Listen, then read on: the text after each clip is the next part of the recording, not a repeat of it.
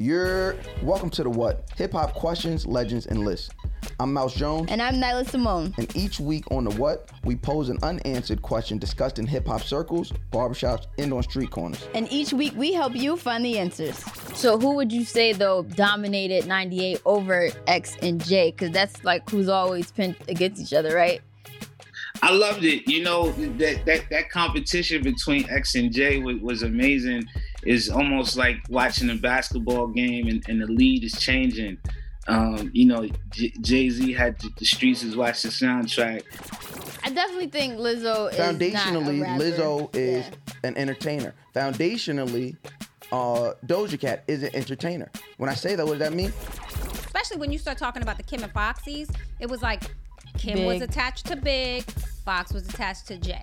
You know what I'm saying? And and Nas, And- because and the firm. yeah. You know what I mean? So it was like that's the girl that we have deemed we co-signed her. We're pushing this. This is what we're doing. Look over here. Forget about everybody else that might be out on the playing field. Be sure to catch the debut of the What? Hip Hop Questions, Legends, and Lists. Monday, June 21st on the iHeartRadio app, Apple Podcasts, or wherever you listen to podcasts. We are the What? Hip Hop Questions, Legends, and Lists, and we are part of the Black Effect Podcast Network on iHeart.